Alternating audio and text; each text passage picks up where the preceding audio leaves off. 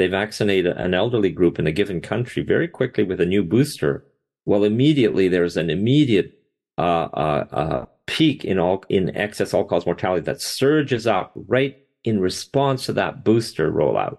And this is seen quite clearly everywhere that you have these boosters being injected into elderly people. And so we saw this in Australia, we saw it in, in Israel, we saw it in Chile, we saw it in Peru. Everywhere where you had good data where you could actually see this, it came out very clearly. And so that allowed us to quantify how deadly is an injection by age, depending on your age. And we were the first to do this. And we showed that the toxicity of the vaccine increases exponentially with your age. So, meaning that for every four or five years of age, additional age, your risk of dying per injection doubles every four or five years. So it shoots up exponentially like that. So by the time you get into the 90 plus age group, you're looking at one death per 20 injections. So that it's it's a five percent risk, and so it's massive. And what this showed was that the policy to uh, prioritize the elderly for injection is criminally negligent. We are so honored to have Denny Rancourt joining us this evening. Denny has Bachelor of Science, Masters of Science, and PhD degrees in physics, and he has held postdoctoral research positions at prestigious institutions in France and the Netherlands. He was a physics professor and lead scientist at the University of Ottawa for 23 years, where he attained the highest academic rank of tenured full professor. He is currently a co-director of Correlation Research in the Public Interest, which is a registered nonprofit organization that conducts independent science, scientific research on topics of public interest. He's a sought after speaker and media commentator, and his medical, political, and social theory articles and interviews are published in many respected venues. Will you all please help me welcome Denny Rancourt to the Empower Hour this evening? Denny, welcome to the Empower Hour this evening. Denny, welcome. We're so pleased to have you on the show. Hello, I'm happy to be here with you. Thanks for inviting me, and I'm looking forward to telling you all about my research and so on. Yeah, thank you, Denny. It's so good to see you. Uh, that's been a while. We were on some uh, meetings with Ted Kuntz some years ago and with Rocco, mm-hmm. and uh, I don't think I've seen you personally since then, although we've been in contact. But I am just so grateful for the information uh, that you have made public. For the research that you're doing. And uh, really, what I'd like to do right now is hand the floor over to you and you tell us more about that. Oh my. Okay. Well, as soon as the COVID pandemic was declared by the World Health Organization back in March of 2020, and it was all over the media, I thought to myself, is this real? I mean, it sounds like there should be people lying dead in the street, and I don't see any. So the first thing I did was to go and look at actual mortality data. So not just what the MDs and the hospitals are telling us, but the government has a legal obligation to register all actual deaths, irrespective of cause. So this is so-called all-cause mortality, just counting deaths. And so that's the kind of data I went to because you can't fudge it, and it's not, uh, you know, um, polluted with bias in relation to what the cause was. And so I looked at that data and I immediately saw that there was nothing happening in any of the countries that had data and that was putting out data quickly, there was virtually no anomaly except a very unusual sharp peak in some hotspots, which was uh, all synchronous with the announcement of the pandemic. So it looked like uh, deaths were a response to a political announcement, not anything else. And so I wrote a first paper that was published way back on the 2nd of June, 2020 in which I explained that the mortality statistics were incompatible with the idea of a spreading disease or pandemic. it didn't it didn't add up and it disproved that that this could be the cause of any excess deaths and so uh, that paper was put out there and then we just kept working on it i uh, started collaborating with more people and between that first paper and the present we've written more than 30 papers about covid related matters especially all cause mortality and so by looking at this kind of data very carefully as a function of time by week or by month and by age group and by country or by state in the United States or province in Canada. We just examined all the data that is out there and we were able to as as much as you can prove something in science, we were able to prove that this couldn't possibly be understood or interpreted as being due to a viral respiratory disease. There is no way. It was incompatible with that. So it, it, it was contrary to it because if you believe the narrative of this spreading disease, it's impossible that the mortality would refuse to cross borders between countries, for example. So there are many countries where there's absolutely no excess mortality that is neighboring with a, a large land border with another country that has significant excess mortality, but excess mortality that is due to how the, the vulnerable citizens are being treated in those jurisdictions.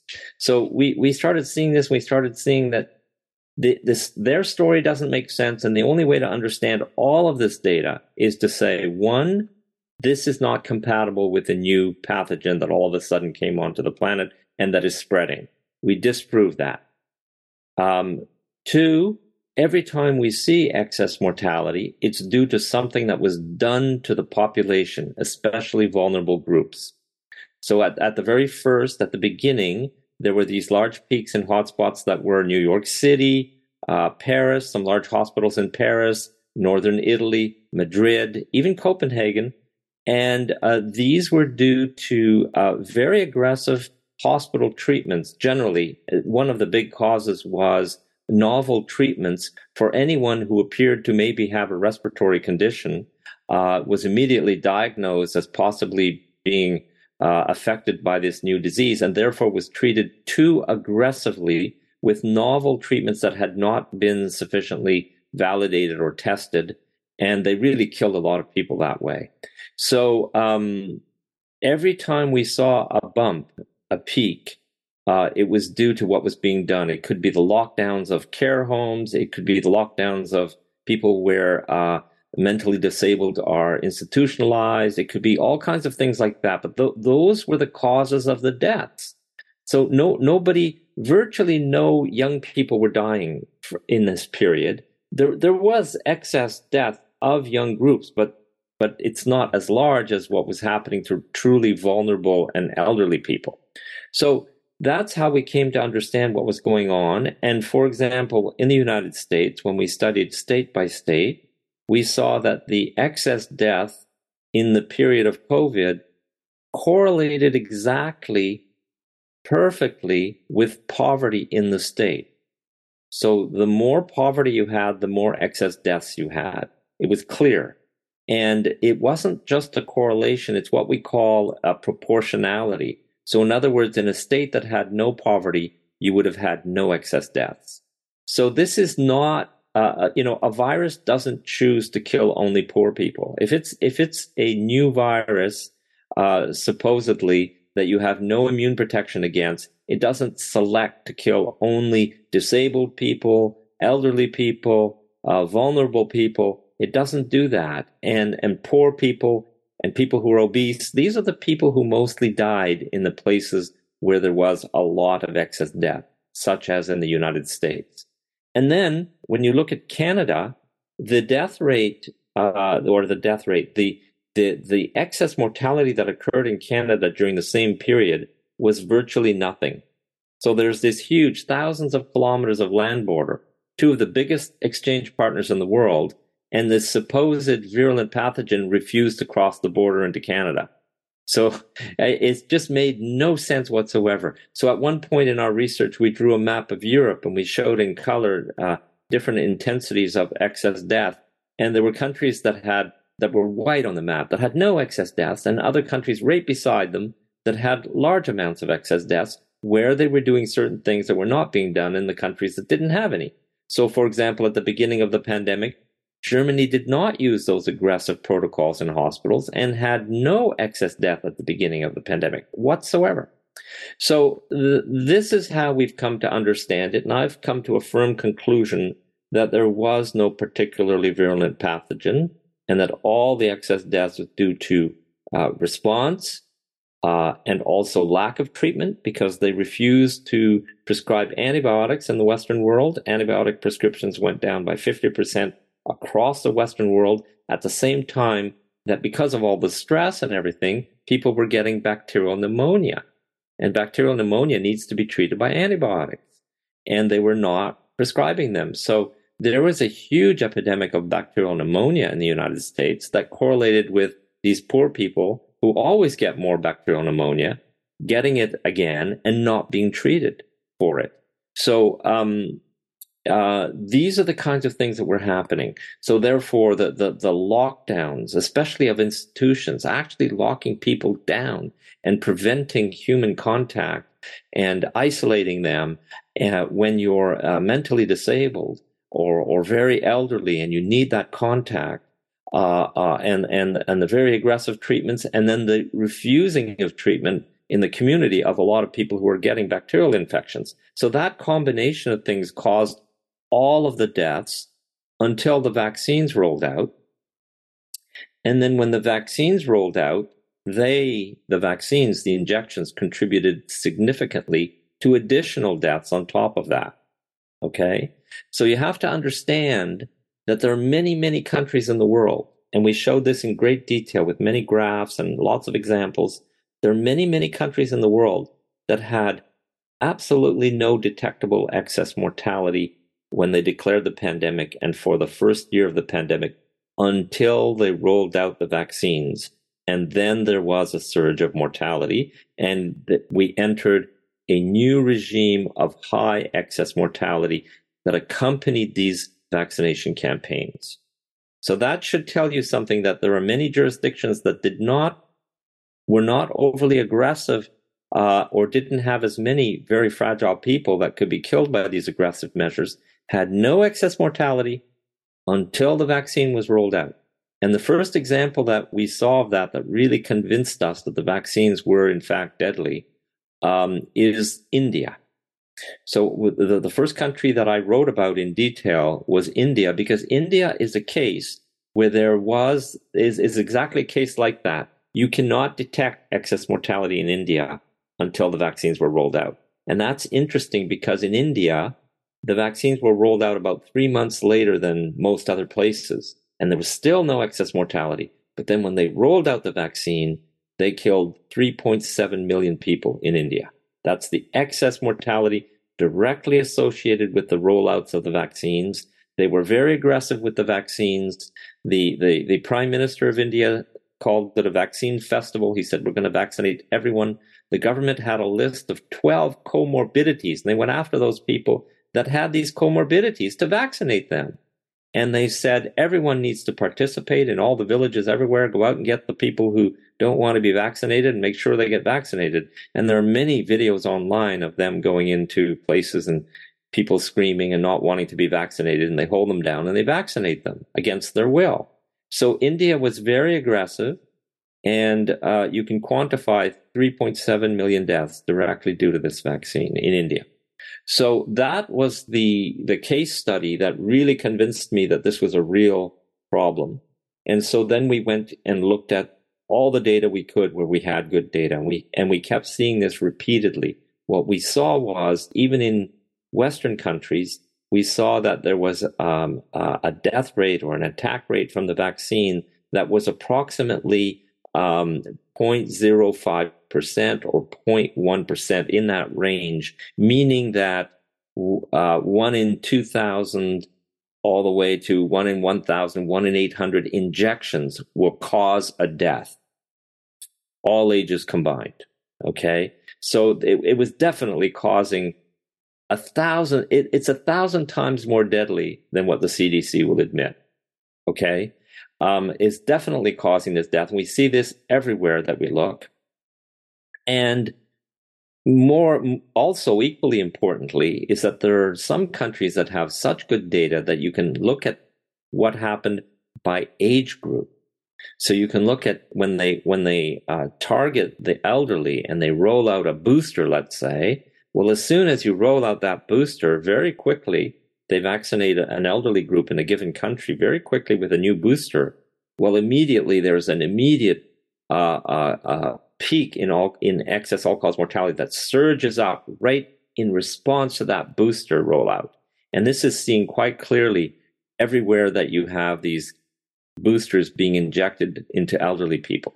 And so we saw this in Australia, we saw it in, in Israel, we saw it in Chile, we saw it in Peru. Everywhere where you had good data where you could actually see this, it came out very clearly. And so that allowed us to quantify how deadly is an injection by age, depending on your age. And we were the first to do this. And we showed that the toxicity of the vaccine increases exponentially with your age. So, meaning that for every four or five years of age, additional age, your risk of dying per injection doubles every four or five years. So it shoots up exponentially like that. So by the time you get into the 90 plus age group, you're looking at one death per 20 injections.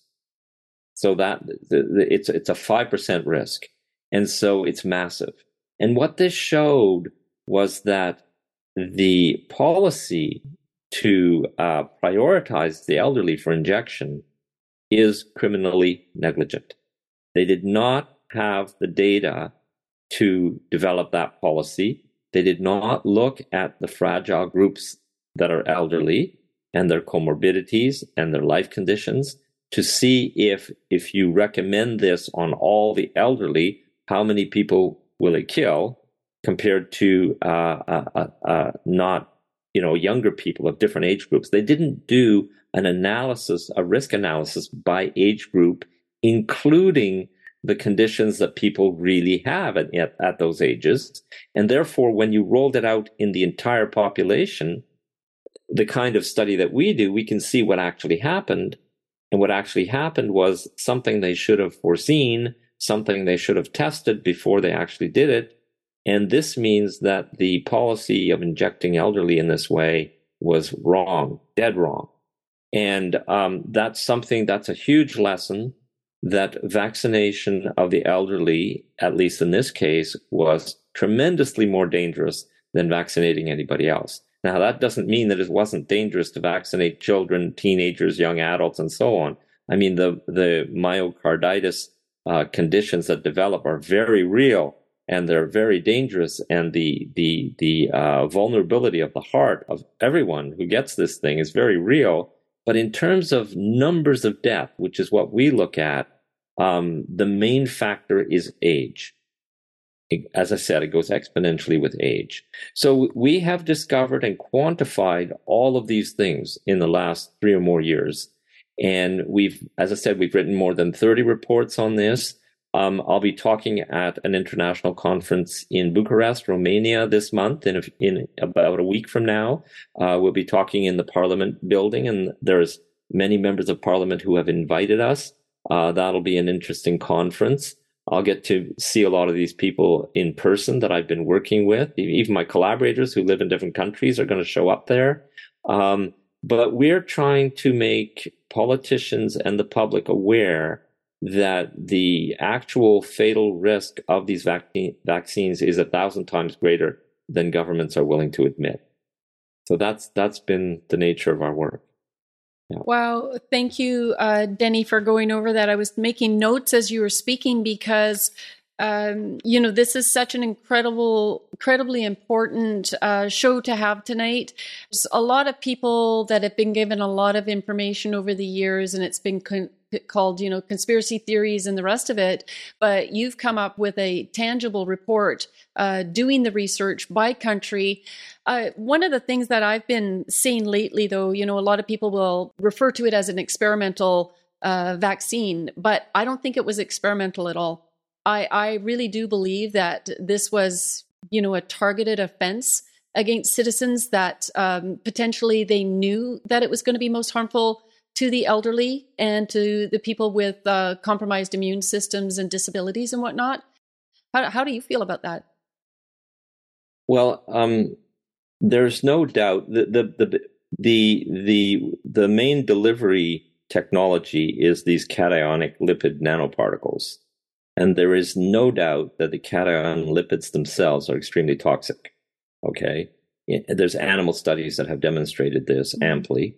And that in itself, irrespective of what you might put in those nanoparticles, irrespective of what you might do in order to create what you might put into those nanoparticles, the nanoparticles themselves, these cation lipids, will damage cells and are very toxic. And if in some individuals they will be spread around the body, uh, uh, so uh, that's the thing in, in all of this um, kind of work you, you very quickly realize that the um, response is very very different from individual to individual and that's why um, you'll get a lot of deaths but you'll also have a lot of people who will be multiply vaccinated and won't they, they claim that they haven't suffered any health consequences okay and that's normal because toxicity is like that. What the when we wrote our, our latest paper, we explain that you have to understand the vaccine as a toxic substance that was injected into your body. So the the nature of toxicity, we know a lot about toxins and and and and being poisoned and overdoses and so on. And the fact is, it, the response, the risk is very different from person to person.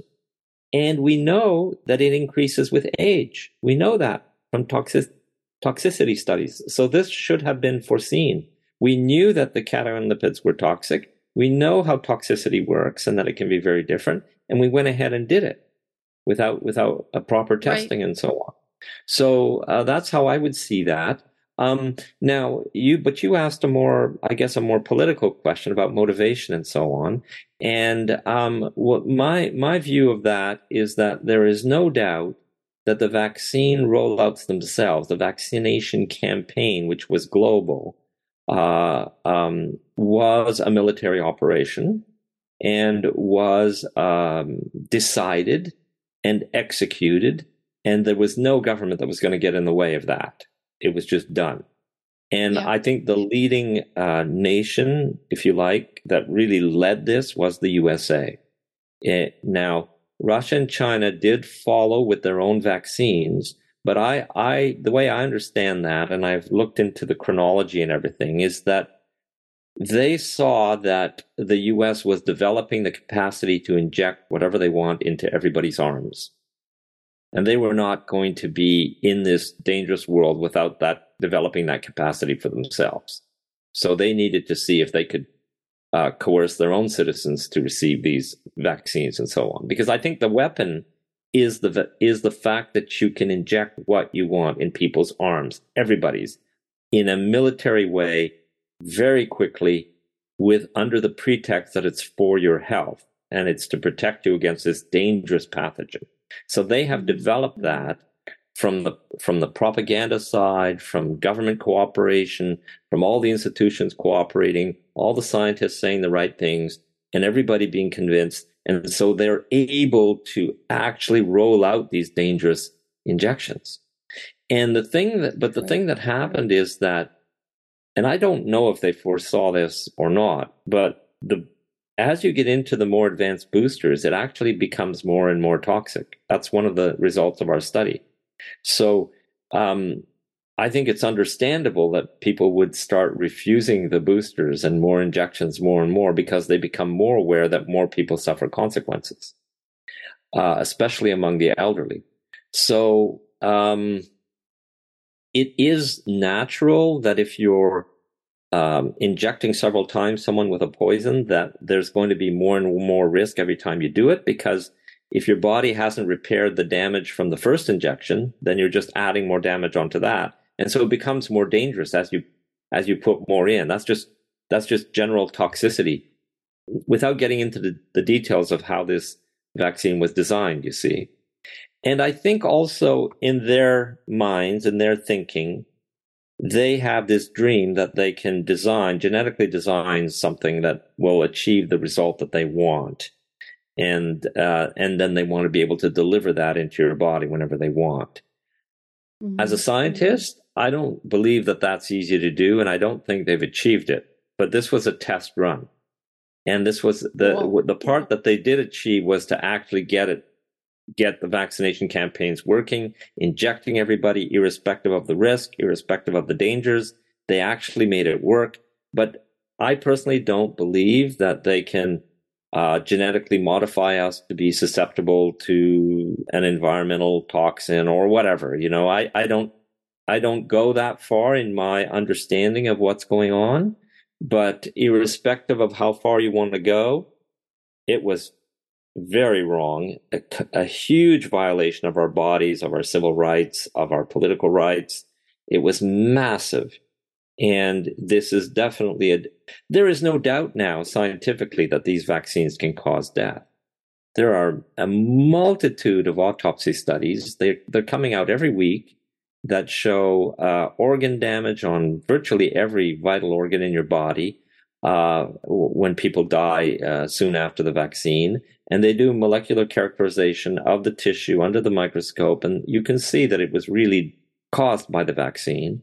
So this is this is proven from an autopsy perspective, but we we have proven it from a mortality statistics perspective.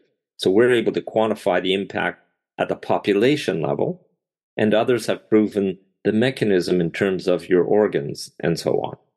So it's it's a very dangerous product, yes.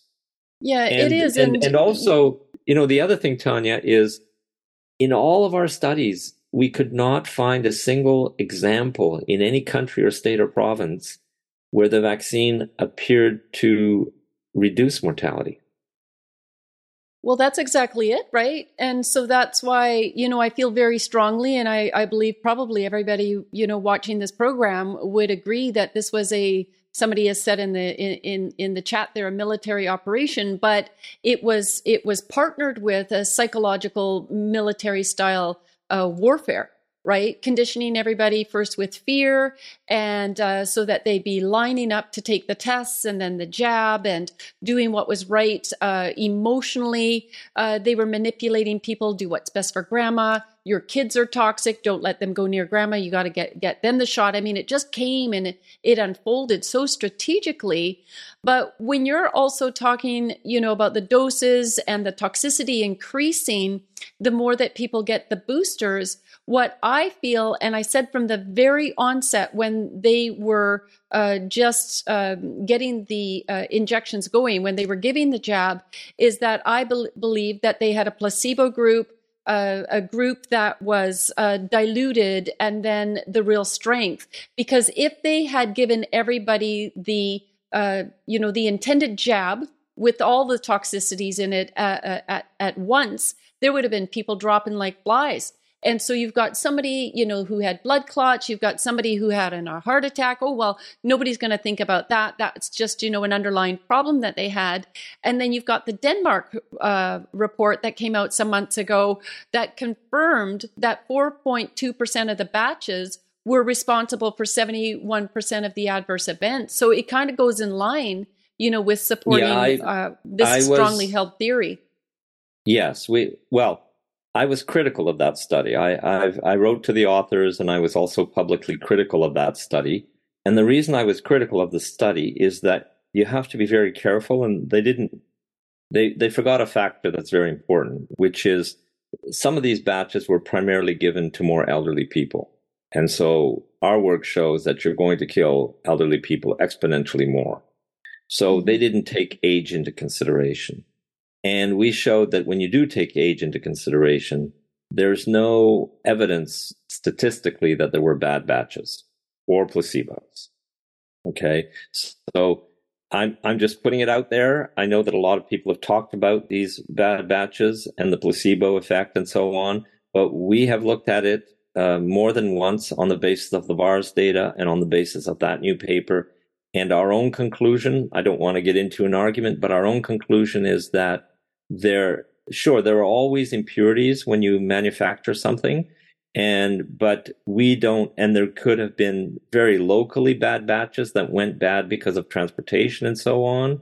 Uh, although I don't know of any good studies of such cases. But overall, when you look at the overall, either the VAERS data, the mortality data, or how this study was done, uh, we, our, our research group does not believe that there are bad batches or placebos. But that doesn't mean that this wasn't a military rollout. And it doesn't mean that they shouldn't have known that it was a toxic vaccine. And it doesn't, you know what I mean? Um, mm-hmm. It's just that you, one has to be very careful because the people who have been talking about bad batches from the beginning, well, first they made some mistakes about not understanding that there were typos in the batch numbers and there, therefore there were very few ba- uh, batches that were causing death, but they were actually typo batches. And then after that, they didn't take fully into account that the age factor. So when we, when we looked at toxicity by batch by age, we saw that it was exponential just like it should be. So I would take that with a grain of salt. You asked me the question, so I'm answering it, but I'm I, am i am not aligned with those ideas. Let's put it that way. Okay. Um, I want to yeah. ask you. Uh, recently, there was a report that came out that Health Canada has confirmed the presence of uh, DNA contamination in the Pfizer yes. jabs, and yes. that Pfizer had had um, what they would call refer to as approved uh, vaccines, and then yet they ended up using uh, a different. I think it was referred to as uh, SV forty. Uh, I'm not quite sure what that was. A, a, yeah I guess the makeup of to the delivery of the uh, jab, and that that was causing right. uh, harms as well. So, what do you know about that? Well, I, there's no doubt that there that the vaccine that the content of these nanoparticles was not their cartoon vision of what it should be. There's no doubt about that. That you know that the, the, it was not the pure mRNA that they designed to go in there. There's no doubt there was all kinds of manufacturing variability. Let's say.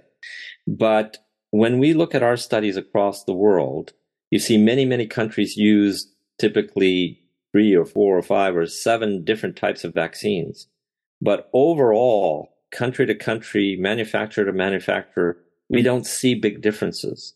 Well, I mean, there are, there are differences in very careful studies in VAERS, for example, you can show that the Johnson Johnson dose, which was a heavier dose, is more toxic than the other ones. You can show that. So there, there are specific things you can show, but when we look at all the data across all countries on the basis of mortality, basically the vaccines kill at about the same rate no matter who the manufacturer is, and it's always exponential with age, and it's always about the same rate of death. So the the my my sense is from all of this that the variability of your vulnerability to the vaccine, your personal individual vulnerability, that the variability in that is greater than any effect of variability in manufacturing. You see what I mean? So how old you are matters way more. And what your co your comorbidities are matters way more. What your own health conditions are matters way more than precisely what you're getting put into your body. That's my conclusion from looking at all of this, you know, right. just trying to put it in a nutshell. Yeah. Yeah. It's still very uh, shocking, diabolical. Uh, I believe as well, you know that uh, they that well, there's been so public about it, right? Uh, Bill Gates and Klaus Schwab and wanting to reduce the world population, and it's like, how can they be so blatantly bold about, you know, stating this, and and they're still walking around free men.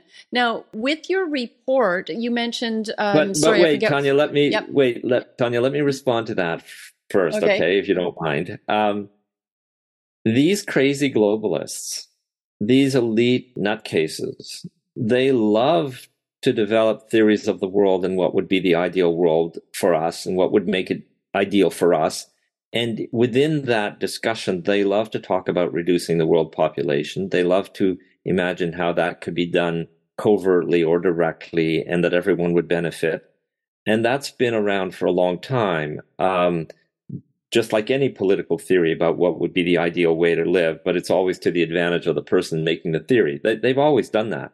But um, this vaccine from our study is not intended to reduce the population because it didn't have that big an impact on the population.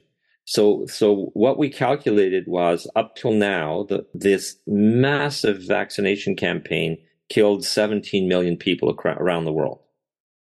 Now that's 0.2% of the world population. Okay. So one in about 470 people that were living have died in the last three years directly from the vaccine. So you're not reducing you, the population. That's a lot. I, That's a lot. Oh well, you know, I got to stop for a minute. It's because this. It, it, it's criminal this, and it's a lot, but um, they didn't target a particular country. They didn't target their enemies. They didn't target a certain. Well, did they target the poor or did the poor the poor don't die more from the vaccine. They die more from the the covid imposed conditions and how they treated them and everything. But the vaccine is really about how old you are. So you could say did they did they really think this is a toxic substance? So for sure it'll kill elderly people more. So let's let's just go there and let's prioritize them. Did they do that? That's a hard one to that's a hard one for me to swallow that they would have well they that. may feel financially they're a burden on society as you get older. They're not contributing working with taxes uh, they're in care homes that are run by government officials. I don't know. I, I still believe quite honestly it's all very diabolical. And you know i know early on when this started to happen i was writing reports and the notice of, of liability and trying to get people to be aware and not to take it for warnings. And uh, i think it was dr mccullough who'd come out or dr bridle who had said you know if there are 50 deaths if there's a new a pharmaceutical product and there's 50 deaths, it's pulled from the mar- market. It's when you start seeing it on the TV, giving warnings and, you know, to contact your local law firm and actions being taken. And I know for myself in British Columbia, I was right out the gates, you know, um, in contact with the uh, top commissioner, RCMP uh, commissioner, assistant commissioner McDonald at the time, but now he's deputy commissioner. In June of 2020, I was sitting down across from, you know, the desk from him at headquarters and explaining, you know, the harms, uh, the fact that uh, they weren't providing ivermectin, hydroxychloroquine, that they were putting people on remdesivir. And I stayed in contact with them. That was June 2020. And then moving into 2021, I was sitting down with the assistant of the crimes division, talking about what Bonnie Henry was doing. AstraZeneca had rolled out. Sean Muldoon, you may have heard, he got eight feet of his intestines removed. The man's life was changed uh, forever, as well as another woman here in BC. And so, where other countries were banning AstraZeneca, Bonnie Henry was going on promoting it and saying, oh, yes, yes, and, you know, pregnant women should take it as well while there were reports in the United States of pregnant women taking it and and um, new mothers with infants, and the infants were having intestinal problems with bleeding. And so, to to me, there's absolutely no doubt that this was an assault against society at all levels. Oh well, and, uh, it, yeah. it, was an assault. the The question is intent, but it, there's no doubt it was an assault. As we said at the beginning, this was a military campaign run by the at the to- at the highest level, I believe it was mainly influenced and run by the CIA and military intelligence, and and the U.S. has a huge influence on all Western countries and most of the world that it occupies, mm-hmm. basically Africa, Latin America, and so on. And so at the at the highest level, it was a military campaign. They they wanted to do this irrespective of what governments or health agencies or MDs or anybody would say. They were going to do it. They were going to do it if it killed people. It didn't matter. They just mm-hmm. decided this this is what they were going to do. So I have no doubt about that, and I have no doubt that they were given so much leeway in pushing this that they also took leeway in doing crazy things with treatments. There was a, there was a lot more leeway than than should have been given for treatments. There were, none of the safeguards were present. This was a totalitarian military campaign it didn't matter what you did, and the and the and the and the health uh, authorities were were part of that. They were agents of that campaign. They were criminal. They were acting criminally.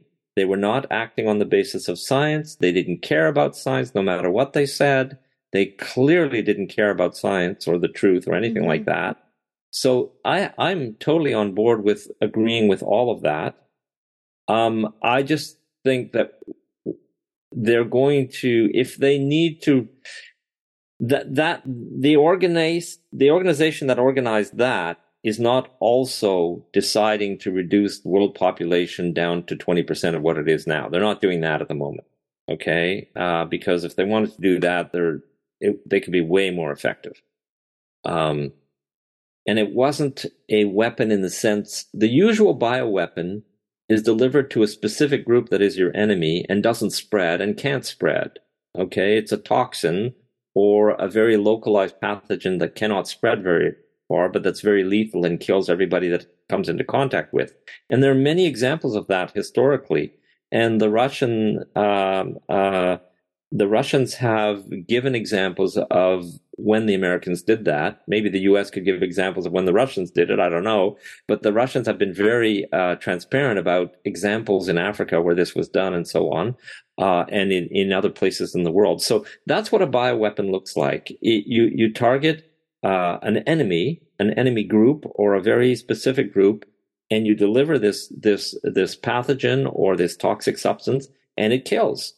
Um, and it doesn't miss anybody, and then it doesn't spread to your own soldiers and to your own population. Mm-hmm. So this was mm-hmm. this was different from that, and it was. But I'll give you this: it does make a lot of people sick and weak and dependent on the government. So it does facilitate totalitarian control of the population. If you come to believe that you have to be vaccinated to survive, and the state is going to provide that to you, and you have to get a card and give up all your personal ID and and and line up nicely and everything. I mean, it's a it's a tremendous instrument of control of the population and yeah, and we know that's where this is going too, right? Like towards yeah. digital ID and you know digital passports and all the rest of it. Businesses have to comply now. So yeah, I understand there's a much bigger agenda, and this was not just a test run, but it was to I think initially get uh, get it started through the lockdowns. They were putting up all the 5G and and the rest of it to accommodate you know sort of those next steps that are coming next uh, amping up the climate change uh, crisis and propaganda, and and you, know, know and I'm, you know these these propaganda campaigns. Do you know where they work best? In the Western countries, mm-hmm. we Sadly. really gobble it up. And why do we gobble it up? Because we've had decades of gutting the educational system and making everybody stupid. Yeah. Uh, it, you know, nothing matters anymore. You can, it, it's not important to think logically, to be rigorous, to know Critically. about science and math. None of that matters anymore. You you just have to uh, repeat what you're told, and it's about indoctrination. And we've been doing that uh, for decades now. We've been completely gutting the educational system, um, and so it's not it's not merit based anymore. There's no more competition really. Um, you you don't hire people on the merit of what they've done scientifically. You hire them for political reasons, what their stances are. Just like they select judges now, not for their ability to analyze legal cases, but for you know what what they're going to say about I don't know some social uh, aspect, right? Um, It's it, we have been gutting um, our intelligentsia, the uh, students, people the, the, the smartest people around are the people who didn't get exposed too much to university or as you know uh, a decade of university will just destroy you. They're the they're the most independent thinking people in canada. I mean the truckers the workers the everybody. We we we, we still know what a person is and what a family is and and and what we, what we need and what we want and the freedom that we want but the as you get into the professional classes and as you get closer and closer to the globalizing elites, they they become just just ideological morons, um, and they cannot judge the science. They're unable to. They're unable. You know, I think to. that you're hitting on something very profound there. we look at all of the doctors and a lot of them, you know, it's not even a matter, I, I think in many instances that they don't know. Uh, they want to turn a blind eye because they don't want to be reprimanded. They don't want to lose their job. Uh, you know, there's so many reasons why people have complied and gone along with this. Now, I, I, if I'm remembering as well, don't you have a university or something that you were uh, creating or collaborating with? Was that yourself? Oh um, yes, I was involved yeah, yeah. in an in an alternative kind of university educational campaign. Uh, you know, I I have to put all my time into the scientific research, so I haven't been able to participate. But I was encouraging them to do it, uh, to have mm-hmm. an alternative like that uh, of higher education. But I haven't really been involved with it very much. No. No, and let's talk about your research. Uh, uh, your organization is uh, Correlation, Correlation Canada. Yes. Dot org. I, I, believe, is where people can find that. And I remember one of the first reports that you did that um, uh, that I thought was incredible was uh, providing statistics on how the lockdowns themselves did not save lives and be an That's advocate right. for the elderly, what happened to our children, and uh, I think that was one of your first major reports, as well as masks. You've done incredible research yes. on the uh, ineffectiveness of the masks as well. Is any of your research, like especially the report that you've just come up with? I know that you've mentioned you're speaking in Romania, and I know one of our viewers wants to know where that's going to be in Romania. But are you uh, sending this report to the RCMP? Are you sending it to uh, elected officials? Have you sent it to Trudeau and the health official? What what's so, happening? at the very beginning, we were we were among the first to really react to this craziness, right? And so yes. at the beginning, I was working with the Ontario Civil Liberties Association that I'm a founding member of. And before this is before our Correlation Corporation, a nonprofit corporation, was created. And at that point, we were doing the research and we were systematically sending it out to all the members of parliament, federal and provincial in Ontario. And we were writing directly to the World Health Organization.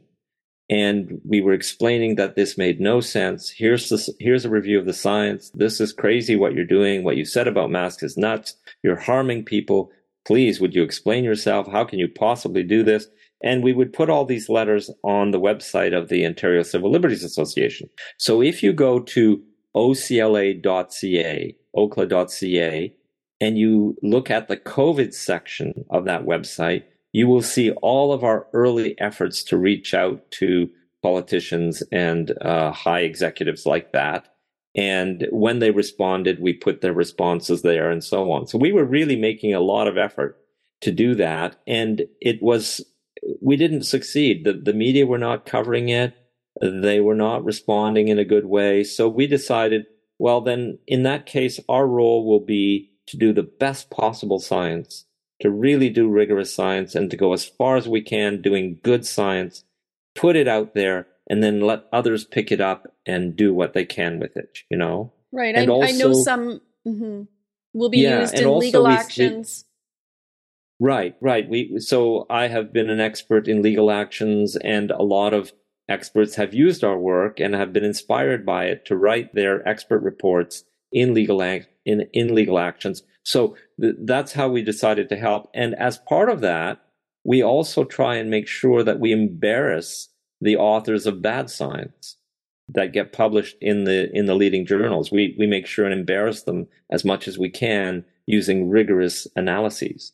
So, for example, right. one of our recent papers was to demonstrate that it's complete nonsense to say that the Nobel Prize winning vaccine saved tens of millions of lives.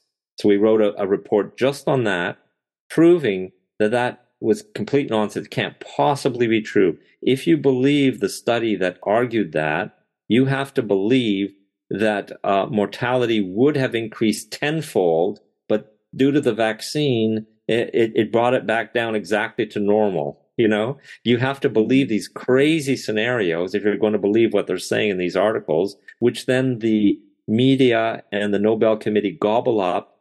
And, you know, the, the Nobel Prize was a, a political uh, a political propaganda instrument is all it was uh, to to to to justify this vaccine. So we wrote a paper about that. So we we try to have as much impact as we can we try to attack the problems that are uh, going to be the most important, that are central to their argument, and we go after right. those. Yeah, and you've you've written something like was it a hundred peer reviewed studies? Yes, in correct? my in right. my in my earlier days as a scientist, I wrote a lot of papers in many different areas of science, everything from planetary science to soil science to environmental science to theoretical physics about magnetism to I mean, I was a true interdisciplinary scientist when I was the the, the lead researcher in our laboratory at the University of Ottawa. So uh, yeah, I've written more than a hundred of these peer-reviewed articles, and I used to be invited to uh, conferences to be keynote speaker and and so on quite regularly on these other topics. You know, uh, what you're showing now are the COVID articles that we've written uh, and that are on my website. And on that right. website, there's a research section that shows all my research areas. And one, if you go to research, you can see the um, different research areas. And one of them is, for example, is uh, climate science. And in there, there um, is a very important paper uh, that does the physics of CO2, which shows quite rigorously that even doubling or quadrupling CO2 has virtually no effect on the mean global temperature. And it's done in a very rigorous way. So um, we did that years ago. Um, and I've also written about geopolitics. Uh, we have a very large paper that came out, uh, which would interest you a lot, Tanya. It came out in 2019 and it showed the origin, the geopolitical origin of gender studies of the climate, you know, uh, propaganda and uh, of of of anti, so-called anti-racism, which was not the traditional anti-racism. It was about language, and it was about purifying the language as a solution to racism. You know, and so we showed the geopolitical origin of that, and it it, it really started.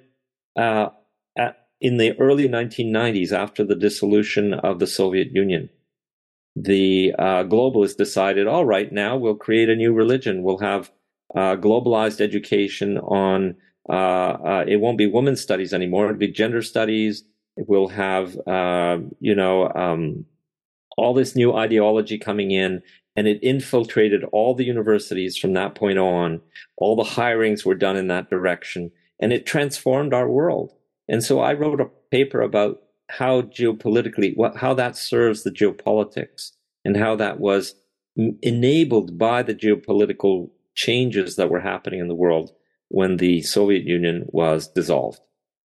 Right. Yeah, I know. It's yeah. funny because about a year ago, I had wanted you to come on the show and you'd been so busy and it was going to be on geopolitics. I still have the image that I'd created for it. Oh, uh, But, okay. you know, they've, yeah, yeah they brought in this, uh, you know, very much a Marxist agenda. And as you say, to create non-thinkers that can only go in one direction uh, that become quite volatile you know in the position that's one of the things that they're being taught within the schools and universities and it really is having a very negative effect on Canada and the future. And that's one of the reasons Action for Canada does youth events, speaker and uh, leadership programs, is because we want to raise up, uh, you know, the next elected officials. And we have some tremendous uh, youth that have come on to the programs and i'm really excited about that. But yeah we got to counter it. We can't just complain you know about well, what's, I, what's I, transpiring. We got to work to change it and uh, we're making some very good progress on it.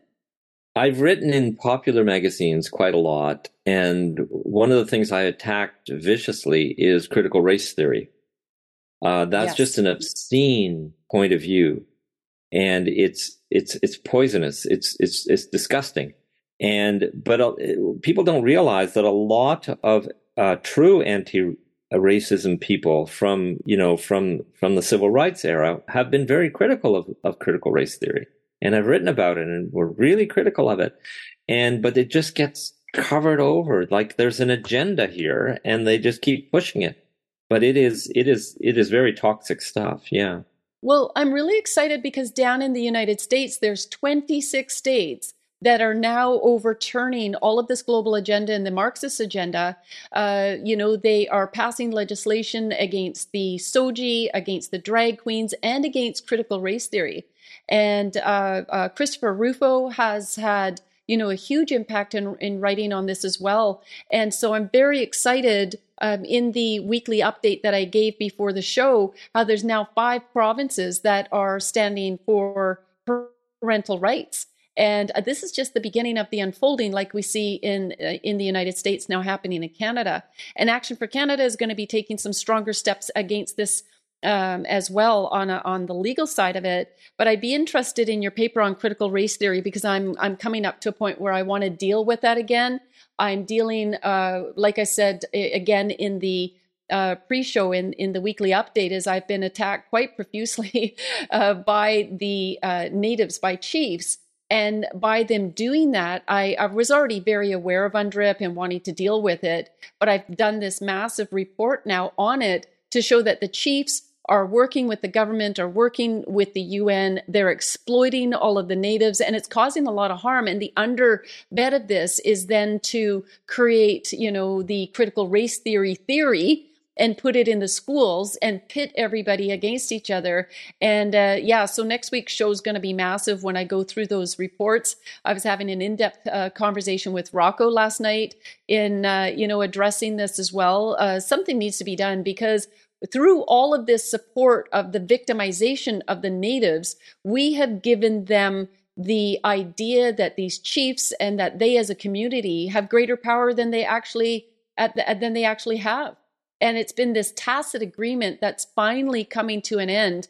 Uh, Canadians are finally, finally uh, finding their voice on this issue, and that's part of that uh, military style psychological warfare on all the issues that you and I have been discussing tonight and what you have been uh, writing on?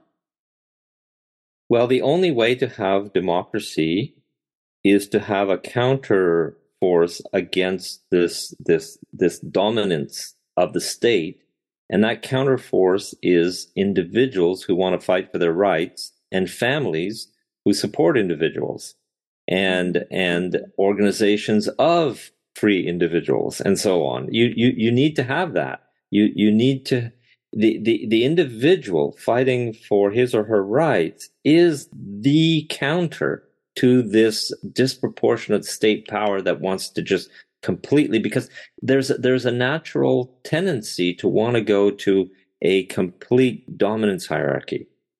There's there. I, that's another thing.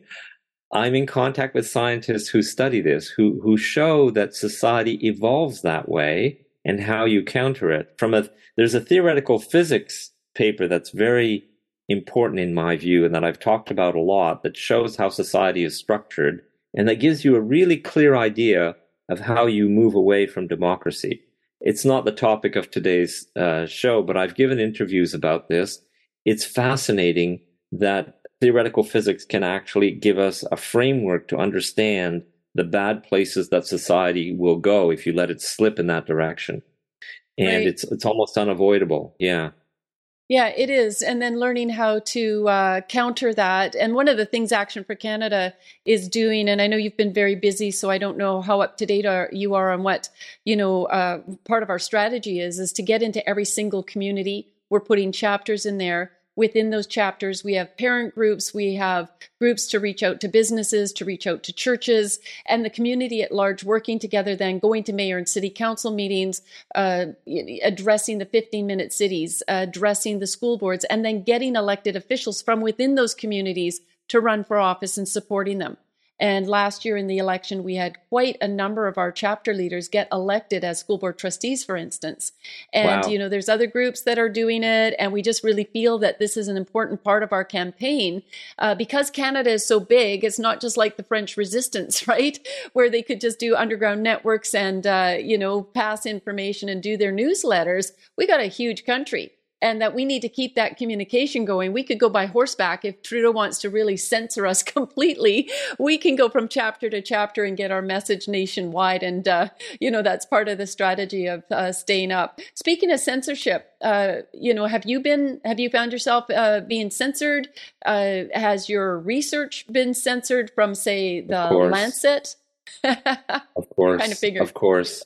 Um, yeah. I was barred from ResearchGate, which is a very important venue for scientists. I was barred for life from it because I wrote a, uh, an article that was critical of the vaccines. And it generated some discussion. And they said, okay, we took down your article on masks. We warned you. Now you're you're saying that vaccines are intrinsically dangerous. Uh, right. You know we can't have this, and you're you're gone. So they took me out of uh, ResearchGate. Uh, LinkedIn is an important social contact thing for professionals. They they barred me from that, uh, and so on. And uh, Facebook censors so strongly. I just I just cannot tolerate to be on Facebook anymore. Uh, YouTube also took down so many of my videos. Uh, they are very very nasty. And Twitter has never taken me down. I was I was more careful. I didn't want to be taken down from Twitter but I've mm-hmm. never, I've been very critical of many things. I've never been uh, censored on Twitter. So I still have that. And I've discovered Substack recently, which is a wonderful community uh, to communicate whatever you want. And uh, there a lot of there's a lot of people on Substack that really like reading this stuff and they really enjoy it and they look mm-hmm. for it. So that's a good place to be as well. But yeah, sure, I've I've been censored a lot. Um, especially trying to get our work published in scientific journals. Um, there is uh, there's a, a, mafia there that prevents it. And but recently we had one of our uh, scientific articles published in a good medical journal that's called PLOS One. They have published okay. an important study that we did with uh, Joseph Hickey. He's the first author. Um, and that study is really quite groundbreaking. We showed that using the government's own epidemiological models that the worst thing you can do during an epidemic to protect the elderly is to prevent their contact with the general uh, society. Okay, that's the worst thing you can do. If you try to isolate them and if you try to uh, prevent contacts with the general population, then you increase the risk of them getting infected on the basis of the government's own models. And so we proved that theoretically uh, and unambiguously using their models, and that was accepted for publication after a long battle. Right. Um, well, because it was understood yeah. that uh, children as well had strong immune systems, and it would be beneficial for them to be near the elderly. And of course, the government was giving, you know, the completely opposite uh, message to the public. Well, this idea that um, if you're elderly, you're more likely to die if you're infected, therefore we have to prevent you from coming into contact with other people. That's a very strong idea in in the health public health community, and we showed that that idea, if you believe epidemiology and the the models that you claim to be using, that idea is wrong. Mm-hmm. It's when you when you look at how uh, these things are believed to spread it's better to have the the elderly in the community, living among the community and having as many contacts as possible. That's actually better for them. Not to mention that therefore they will not be isolated and there won't be all the psychological harm of isolation, which is tremendous. Right. Uh, yeah. No, I agree. And and so, Denny, we're coming up to the uh, we're just past the top of the hour here. But can I ask a couple of rapid questions that um, sure. I have that my my team is sending me? Uh, somebody has said I'm a retired physician. In the past three years, I've seen a large number of people, including uh, his sister or his or her sister, who have been at uh, stage four cancer at diagnosis. I have not seen this in 40 years of practice. Is this due to uh, the COVID? Jab?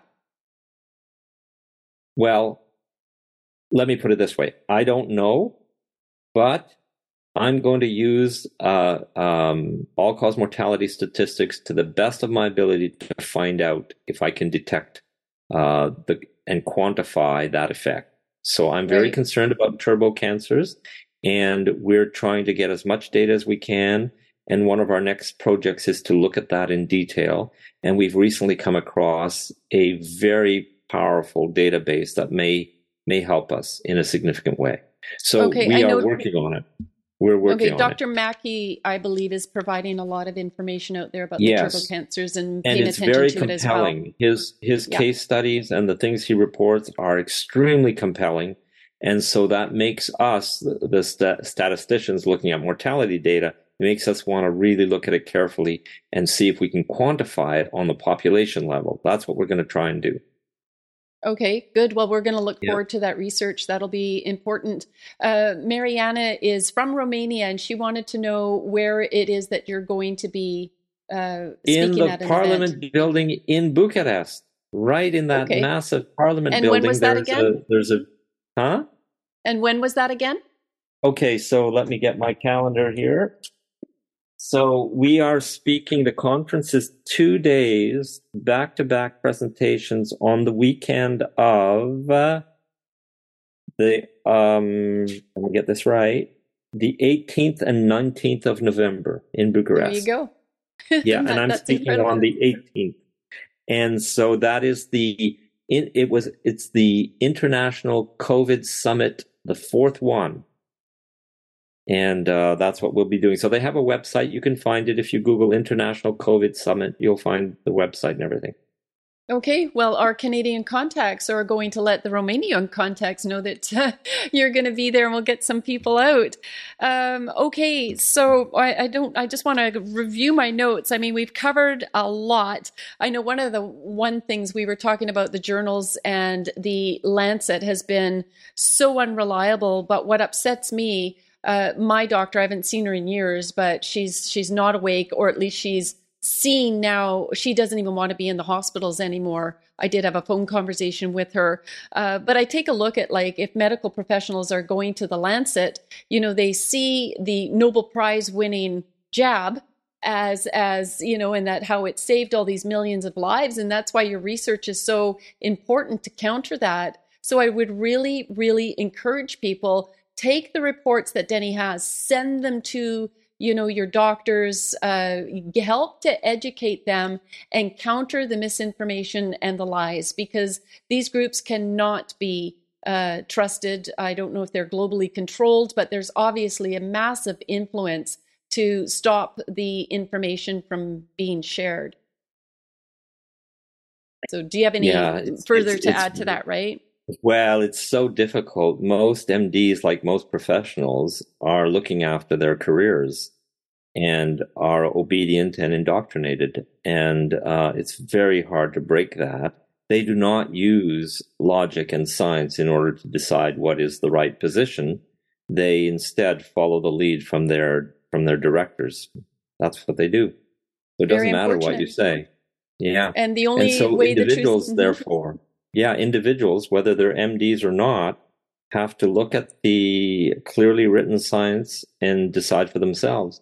And often, if it doesn't make sense to you, it's because it doesn't make sense. they, there's so much garbage science; it's just terrible. Um. But um, so that's that's that's all you can do is try to figure it out for yourself, and then once you understand it, explain it to others, and so on. Okay and uh, to share, get get uh, on the Empower um, Hour uh, invite. I always write two pages. There's the Empower Hour invite with the bio from our guest, and then there's a weekly update page that I include to give you more information surrounding the topic. So please make sure that you go to the bio page, and on that page is all of Denny's information uh, regarding the Substack, his websites, where you can find his research. And we really encourage you to go on there. Uh, this video is going to go out on Rumble and we get tens of thousands of views. We're going to ask everybody viewing this video to subscribe to our Rumble page, to share uh, this interview far and wide as well. Okay, so one final question Sheila has posted for me. How does the trends and statistics compare for those that have experienced COVID deaths versus those vaccinated deaths in the context, context of all cause mortality? Okay, that's I understand the question. What I've tried to explain, and I was very quick at the beginning, and the, you know it takes some time to really demonstrate why we came to this conclusion.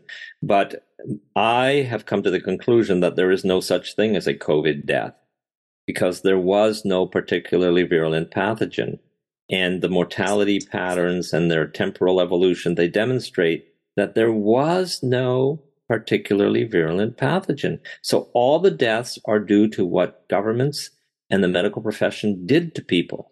All of them, yes. whether it's vaccination, lockdowns, uh, bad treatments, denying treatments, all the excess deaths are due to that.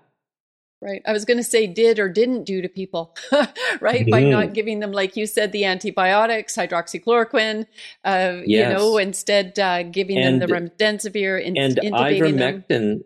Ivermectin, people don't know this generally, but ivermectin is a very powerful agent against bacterial pneumonia. So even if it was misdiagnosed and your respiratory uh, difficulties are from a bacterial infection, ivermectin is going to help you. Mm-hmm.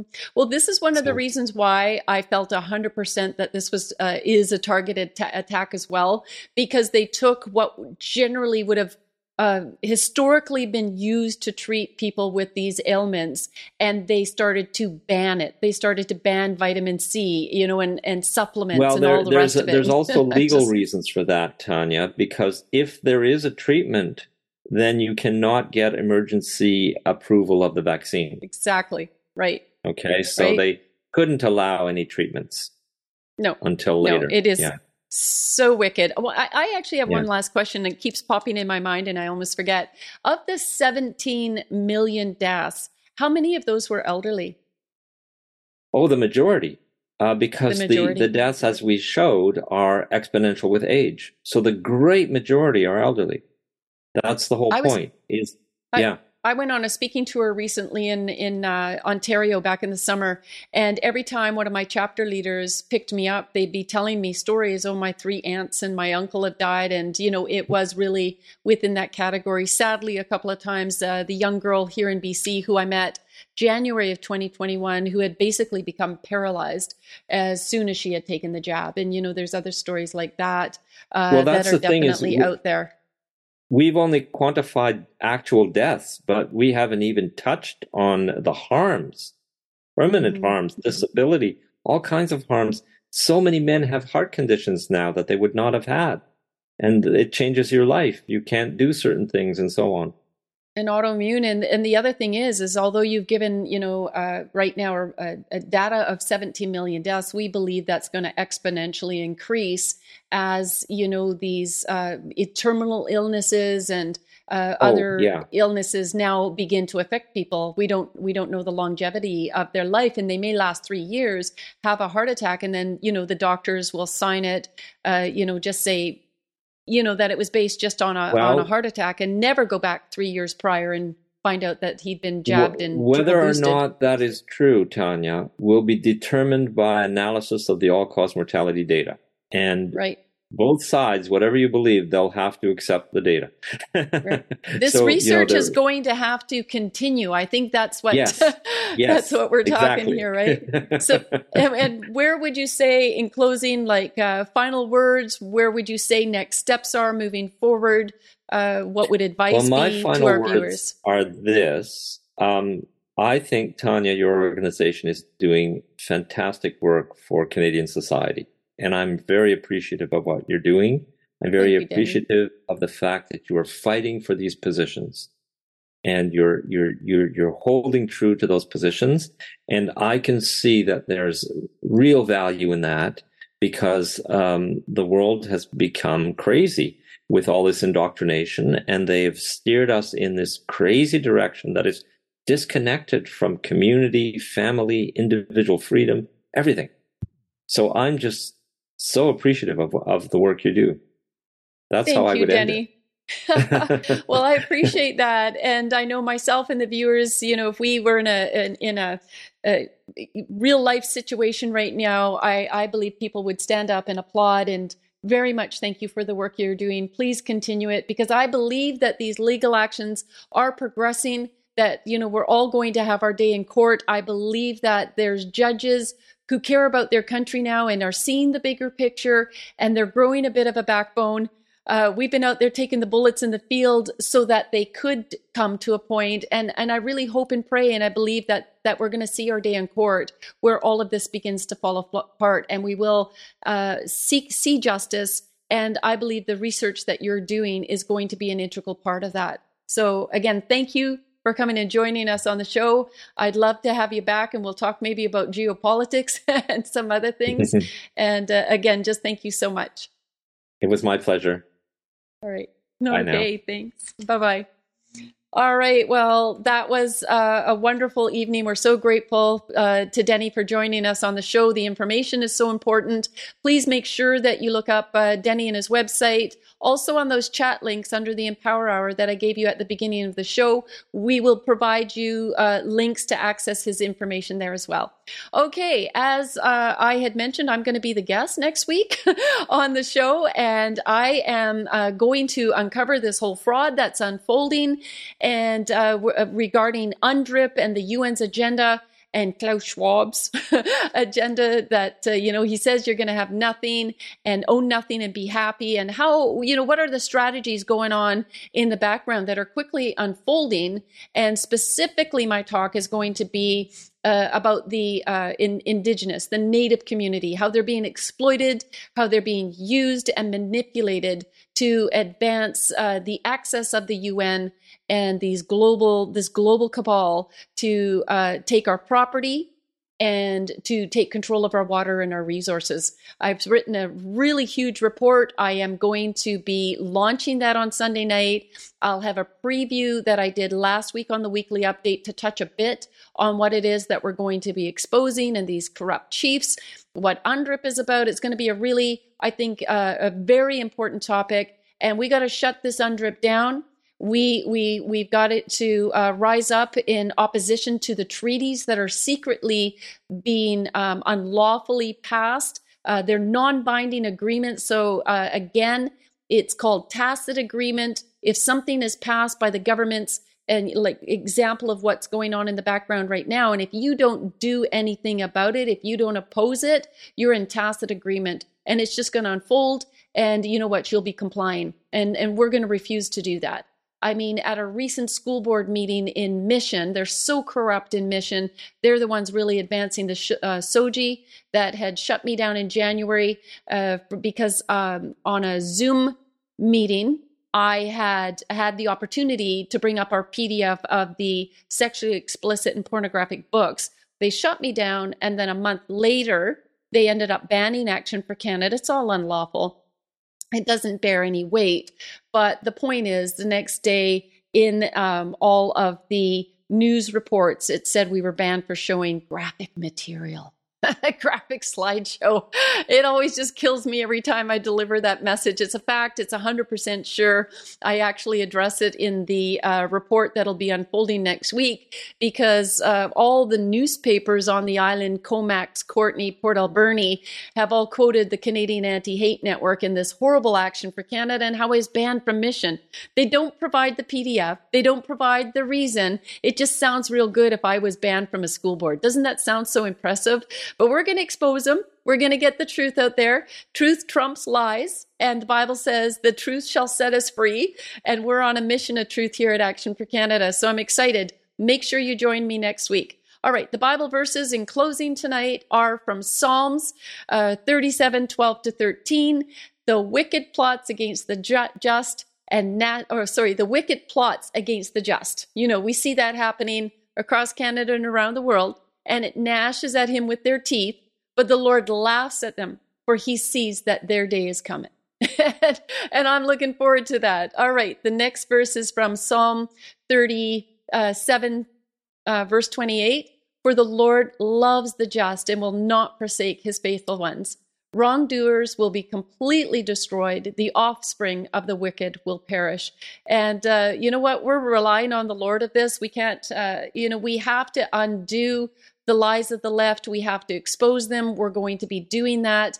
And we're going to ask Canadians to be real critical thinkers and to have open minds about the messages and the information coming your way. So, anyways, thanks for joining us tonight. God bless you and God bless Canada.